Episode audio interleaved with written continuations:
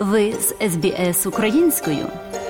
Знайдіть більше чудових історій на sbs.com.au ukrainian Останні новини з України від кореспондентки Людмили Павленко.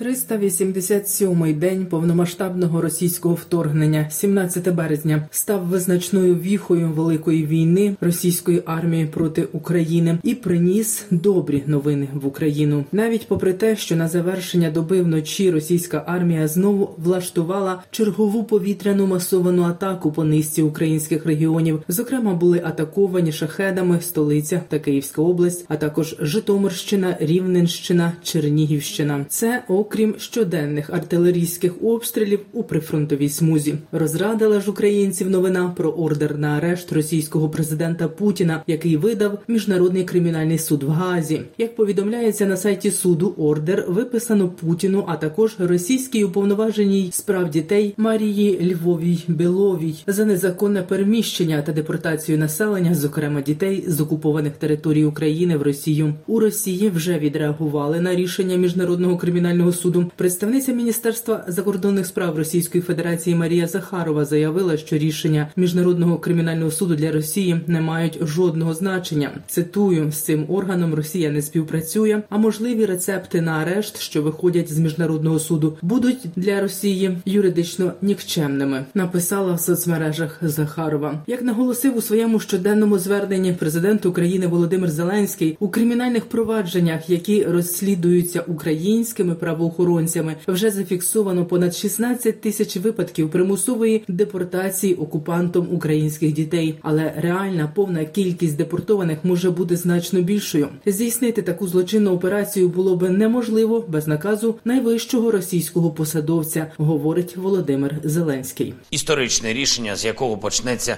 історична відповідальність, керівник держави терориста і ще одна посадова особа Росії офіційно стали підозрюваними у воєнному злочині у депортації українських дітей, незаконному переміщенні тисяч наших дітей на територію держави-терориста у кримінальних провадженнях, які розслідуються нашими правоохоронцями, вже зафіксовано понад 16 тисяч випадків примусової депортації окупантам українських дітей.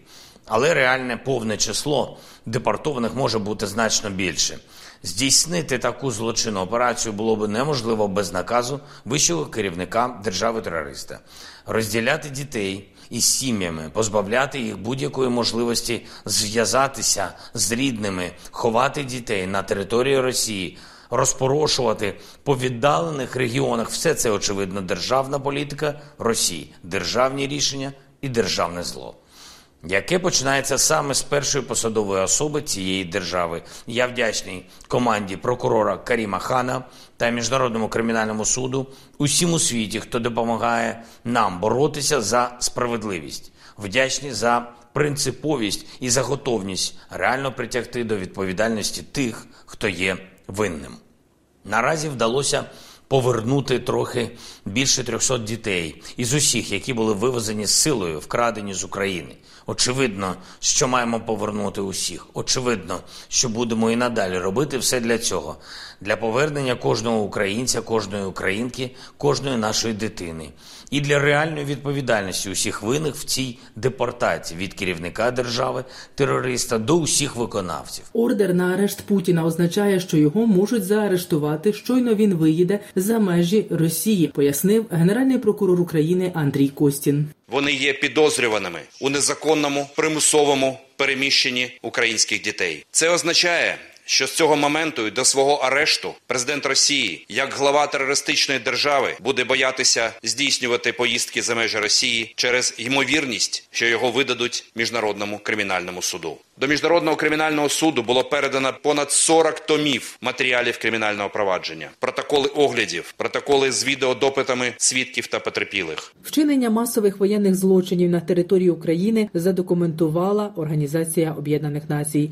Фахівці підтвердили, що російські солдати вчиняли навмисні вбивства, катували цивільних та депортували дітей. Незалежна міжнародна комісія з розслідування порушень в Україні підготувала звіт на основі понад 500 інтерв'ю, а також супутникових знімків, відвідувань місць утримання під вартою і могил. Про це на прес-конференції у Женеві розповів голова комісії Ерік Мьосе. Експерти навели докладну інформацію про методи тортур, які використовують загарбники в катівнях на окупованих територіях. Зокрема, пишуть про катування струмом або ж підвішування до стелі. Комісія також назвала неодноразові атаки на українську інфраструктуру, внаслідок яких сотні тисяч людей взимку залишилися без тепла та електрики потенційними злочинами проти людяності. Ерік Мьосе повідомив, що є деякі аспекти, які можуть викликати питання щодо можливого геноциду. Як приклад таких аспектів він відзначив висловлювання російських медіа. Водночас міжнародні медіа цитують слова Мьосе про те, що члени комісії не виявили, що в Україні був геноцид. Проте представник ООН зазначив, що комісія ще не робить жодного висновку щодо цього питання. Також заявляється, що виявлено ознаки злочинів проти людяності. За словами заступниці голови парламентського комітету з питань гуманітарної та інформаційної політики Євгенії Кравчук, висновки комісії пояснюються її спеціалізацією. Питаннями геноциду проти українського народу займатиметься комісія з відповідним профілем діяльності і відповідними завданнями. Ця комісія не ставила собі за мету доказати, що це геноцид. Юридичні міжнародні організації дуже формалісти, і вони приїхали саме шукати докази воєнних злочинів, і вони їх знайшли. Нам не варто повторювати ці наративи пропаганди, тому що ця комісія і не ставила собі на мету це розслідувати. Це е, має бути інший склад, інша комісія, інша процедура. А от те, що вони знайшли як докази злочинів проти людяності, воєнних злочинів, це може бути основою для того, щоб доказати, що геноцид мав місце. Однією зі стратегій кремлівської верхівки є програмування глобального голоду. Таку думку в інтерв'ю Радіо Свобода висловив секретар Ради національної безпеки та оборони України Олексій Данилов. Питання світового голоду, який Путін програмує, і чому світ не хоче це зрозуміти, ну мені важко сказати. Є у нас розрахунки, коли світ у 2040-50 році вийде на населення в 10 мільярдів громадян світу. Маємо на увазі, що додатково треба буде 265 мільйонів протеїнів. Де їх брати, світ не знає. І якщо чим більше буде територій, на яких будуть відбуватися такі речі, як сьогодні відбуваються на території нашої країни, це буде ще більше виклики. Остаточно підтверджено дату офіційного візиту лідера Китаю Сі Цзіньпіна у Росію. Візит відбудеться 20-22 березня. Про це вже є анонс на сайті адміністрації російського президента. Для України цей візит важливий з огляду на те, що є перестороги щодо того, чи може Китай стати на підтримку Росії у її війні проти України. Наразі Китай, Іран і Росія проводять спільні військові навчання в Оманській затоці. Повідомляє CNN з посиланням на заяву міністерства оборони Китаю. Морські маневри триватимуть до 19 березня. Це відпрацювання бойового злагодження. Водночас, експерт з міжнародних відносин, український дипломат Руслан Осипенко наполягає, що участь Китаю у цих військових навчаннях і майбутній візит китайського лідера Сі Цзіньпіна до Москви не дає підстави стверджувати, що Китай однозначно на боці Росії. Це збір інформації і з'ясування позиції, реальної позиції Москви, що вона бачить, як вона бачить подальший розвиток подій. І оці слова, що будуть сказані, оця позиція, вона буде накладатися на реалії, як бачить Китай ці реалії, і наскільки відповідають ці реалії е, його інтересам. Далі ж діалог з Сполученими Штатами. Експерт-міжнародник Євген Добряк також вважає, що Китай навряд чи постачатиме летальну зброю Росії. За його словами, попри специфічну позицію Китаю щодо російської війни проти України. України поглиблення конфронтації з західними країнами Китай все ж таки намагається уникнути. Водночас політична, фінансова та торговельно-економічна взаємодія Російської Федерації і Китаю швидше за все продовжуватиметься. Загальний об'єм товарообігу між заходом і Пекіном становить біля 1 трильйона 650 мільярдів доларів. Це тільки з Євросоюзом і Сполученими Штатами. А є ще країни-партнери штатів і Євросоюзу в Індотихоокеанському регіоні і в східній Азії.